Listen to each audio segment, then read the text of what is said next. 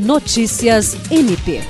O Ministério Público do Estado do Acre, por intermédio do Centro de Estudos e Aperfeiçoamento Funcional, torna pública a chamada referente à seleção de artigos científicos para publicação na quarta edição da revista jurídica do MPAC.